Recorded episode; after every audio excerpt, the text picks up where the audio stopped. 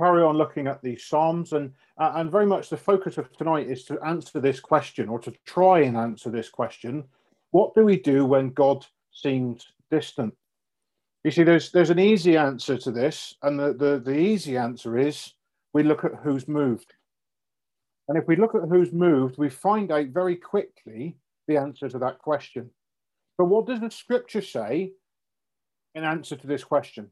What does David, as he writes this psalm, say in answer to this question?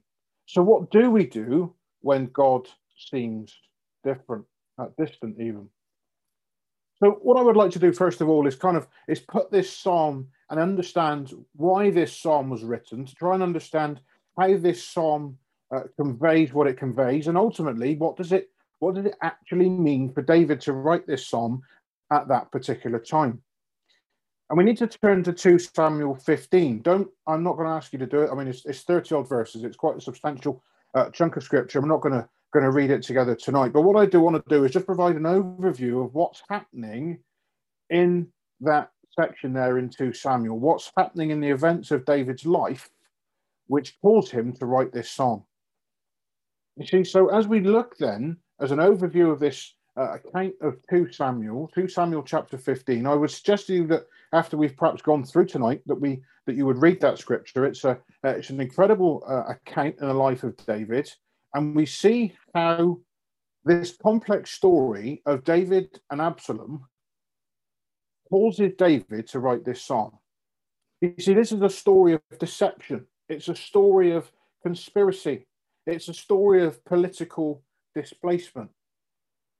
Absalom steals the hearts of the people of Israel and conspires with them against David in order to usurp the king.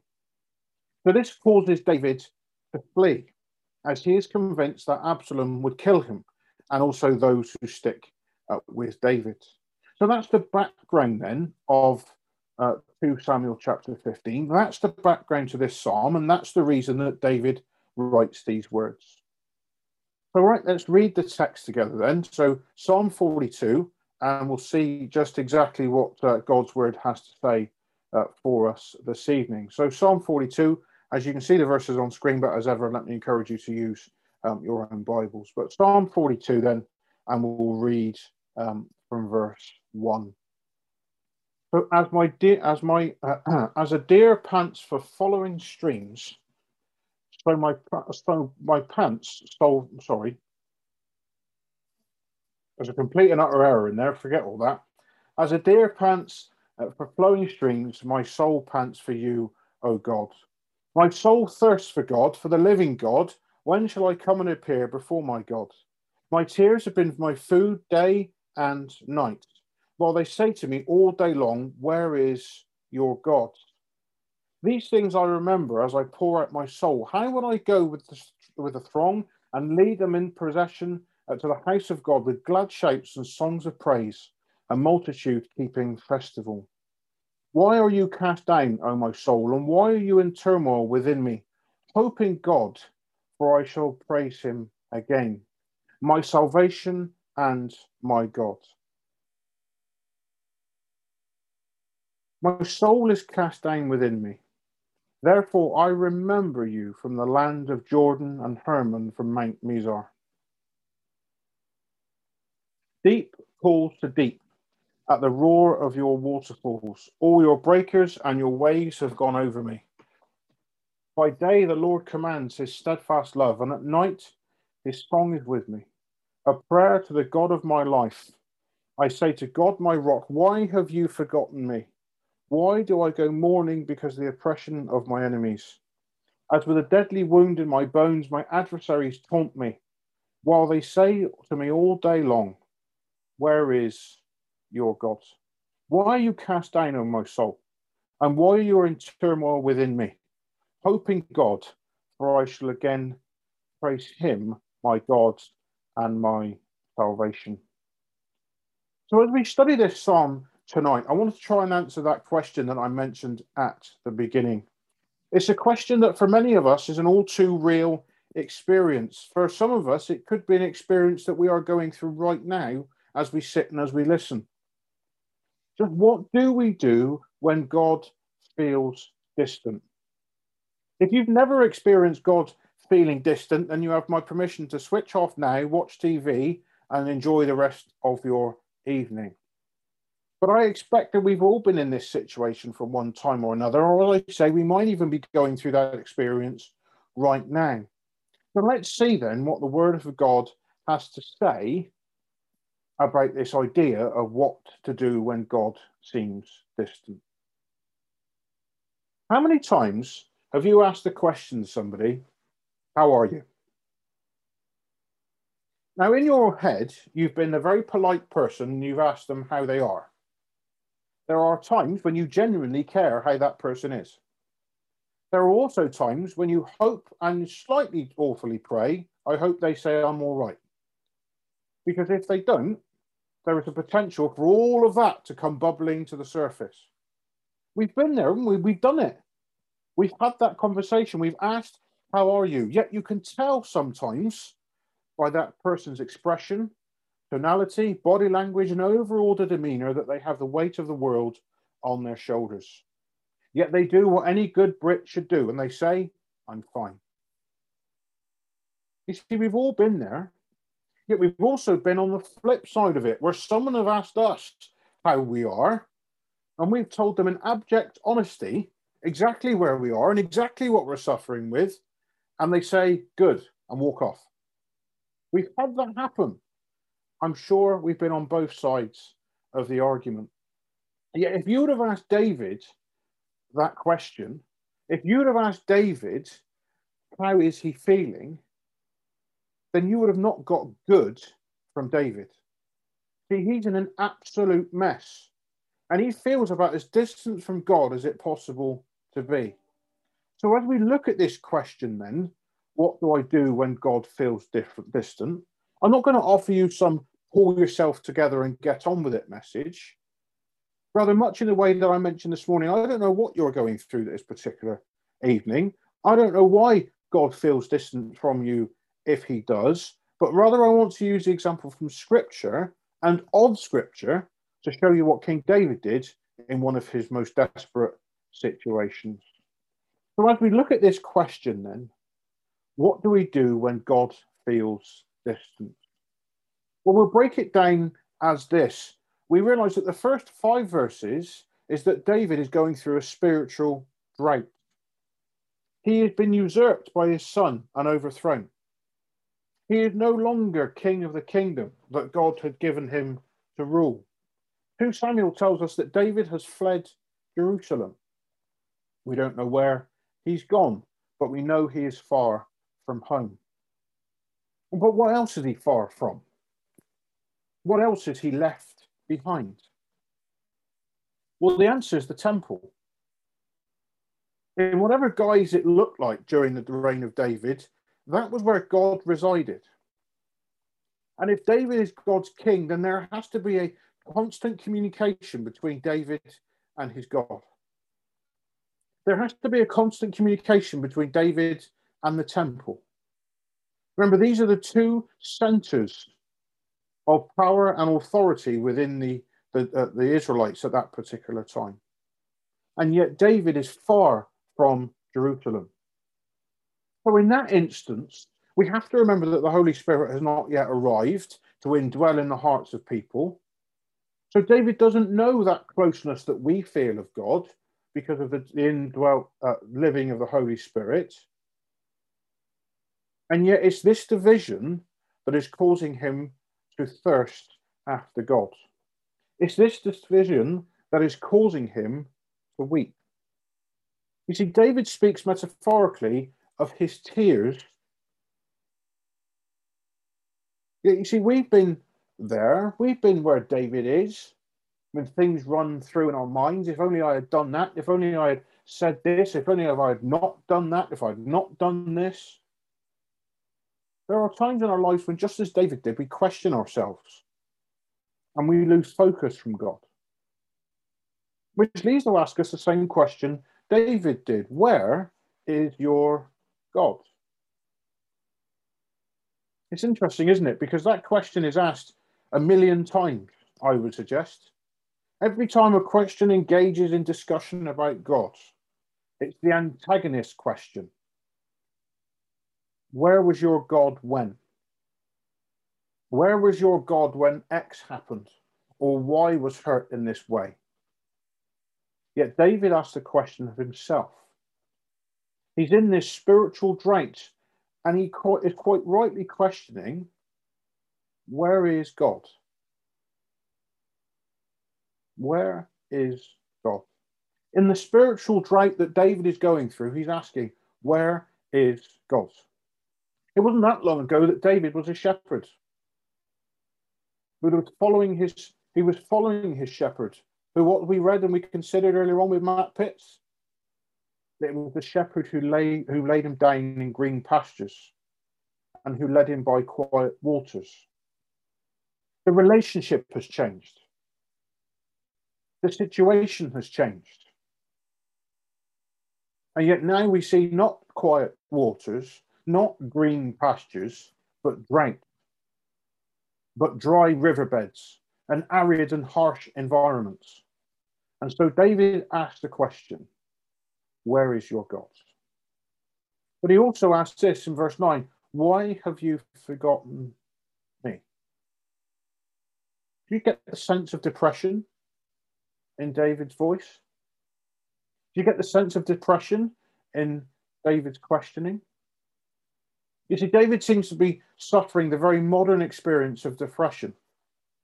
And I only call it modern in the fact that in only recent years we've given it the, the understanding or the attention it deserves. That we've really tried to understand just exactly what depression is and the effects that it has on people. You see, here is a man who is going through just that. He's going through that spiritual drought. He's asking where his God is. He's asking why he feels forgotten, but he's longing for the day when he would lead his people in the procession to the house of God. You see, David is longing, he's, he's doing what we are all incredibly good at. He's harking back. How many times in the past 12 months have you heard the sentence, when we get back to normal. I don't know about you, but I'm bored stiff of it.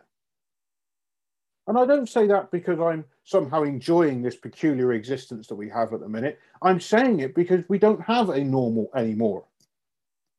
I'm also saying it in this way that we as a church have a tremendous opportunity to restart. We have a tremendous opportunity to not do what we've always done, but to contextualize our mission field into the mission field of today. What worked uh, pre COVID won't necessarily work post COVID. And so, David, as we see tonight, longs to lead his people in the possession to the house of his God. He longs to take people back to God. Friends, dare I say that that's our longing. That we, as Great Parks Chapel, in whatever guise the Lord leads us into the mission field, whatever it might be, that we have a longing to lead people into the house and the presence of God. You see, David longs for the day that he can worship his God in his temple. You can see from just the first five verses that David is on this roller coaster of emotion. He's suffering with a sense of longing, a sense of desire to get back with God. And so, as we think of a post COVID world, we must do everything we can for those within our church. And I can say within our church because we can be that selfish as a collective we must do everything we can for those people around about us who are nervous, who are a little bit scared. But we have the privilege, just as David did, of longing to help people get back into the house of their God. We have the privilege of being in a place where we can aid people who have a sense of desire to get back to God. And we, as a church, can do that for them. but we need God's help. We need to be in regular communication with God, finding and asking for His leading. We need to be praying for our leaders of our church that as they uh, feel that the, the way the sense of God is leading them to lead our church, that we follow. There will be times when we question, there will be times when we discuss, but we follow. And ultimately, we give people that opportunity to have that sense of longing, just as David did, and the desire to get back with their God. And yet, what's interesting is we look at this uh, story of David and this perhaps spiritual drought. We see not this not just a spiritual drought in the first five verses, but now the the emotion has changed. Now we see that the state of David's mind has changed in verse seven. Now he's not thinking so much about a spiritual drought, but a spiritual drowning. You see, the pendulum of David's emotional state is swinging, and now it seems to be getting too much for him. The language of the psalm has changed. Deep calls to deep. In Hebrew, that's talking about the depths of the sea. David is overcome with the weight of what has happened. The pressure is getting to him, and he feels drained or overwhelmed. For so many of us, it's a, a very real experience of life for one reason or another, life hurts. It brings uncertainty. And there are times when we can have that pendulum in our experience of drought and draining, just as David did. You look at a king who was frightened for his life. You look at a king who had been usurped. You had a man who had politically outwitted his own king and now had overthrown him. And yet, interestingly, David seems to intimate that God is behind this time of trial. Look at the language in the psalm. He says, Your waves and billows. Isn't it interesting then that when we have times of trial, it may well be God behind those times of trial? But why is he putting us through that if it is indeed of God? Well, I would say to you this that it is to refine us, to strengthen our resolve. You see, I've been studying Daniel um, as of, over recent uh, months, and here is a man who who is who God raised to the pinnacle of two world empires. He faced many trials on the way. Daniel was one of the uh, brilliant academic exiles who were selected to serve in the court of Nebuchadnezzar. And while we may never know what is behind our trials at a particular time, the opening verses of Daniel certainly seem to intimate, and in fact make it clear, that God is behind it. Daniel 1, verses 1 and 2 read like this In the third year of the reign of your Jehoiakim, king of Judah, Nebuchadnezzar, king of Babylon, came to Jerusalem and besieged it. And look at the bold text. And the Lord gave Jehoiakim, king of Judah, into his hands. And the Lord gave Jehoiakim, king of Judah, into his hands. God is very clearly behind the trial of Daniel. David seems to intimate that God is behind his trial, your waves and your billows over me. So, whatever this time of trial and testing that you may well be going through could actually be from God.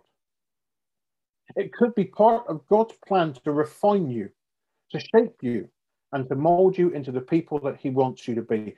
David certainly had that inkling that God was God was involved in this trial, and he wrote a psalm about it. And so as we move on, we come on to verse 9 into spiritual desertion. He asks that question we looked at earlier on. He feels oppressed by his enemies, and he asks the question again Where is your God? Are the seeds of doubt creeping into David's mind that God has completely forgotten him? We have to remind ourselves that God will neither abandon us nor forsake us. And when our enemies come up against us, must remind ourselves where God is. He is on his eternal throne, and we can claim him as our heavenly Father. So as David rides this topsy turvy wave of emotion, he feels deserted, drowned, and in a drought. He gives us the way out of our sometimes difficult situations. He tells us how to answer the question what do we do when God feels distant? The answer is this hope in God, for I shall again praise him for my salvation and my God. Now, you might say to me, actually, that's very easy to say. Oh, that's wonderful. You put that verse up on screen. All my problems have disappeared. I feel so much better. Well, if I've had that effect on you this evening, then praise God for that. And I am glad for it. But I'm being brutally honest with you when I say I very much doubt that's changed your situation if, it, if life is tough at the moment. But the simple fact of the matter is this if we really want to drill down, we need to realize that God will speak to us through his word. God has never given us a reason not to trust him. Hope in God, for I shall again praise him for my salvation and my God. You see, David talks about suffering bones in verse 10. That might well be a very real experience for some of us as arthritis creeps in and we get up in the morning and something that worked perfectly well yesterday doesn't work this morning. And yet here we have not so much the physical, but he is a man who has a spiritual hurting. And he knows to bring what he's going through to God. He knows that he needs to cry out to God for help and deliverance. In verse 8, David remembers that the love of the Lord is for both day and night. In other words, it's continual. We have a God who loves us and accepts us into his family, a God who knows us as an individual, who loves us as a people, and we live in the good of the ultimate expression of his love in Jesus' substitutionary death on the cross. And yet we realize that we need to hope in our God in times of trial and to rely on him to bring us through, just as David did. Now, permit me to take a little bit of preacher's license. Psalm 42 and Psalm 43 are continuous. As you read it, you'll see. And so I'm going to continue to dip into Psalm 43 for my final encouragement.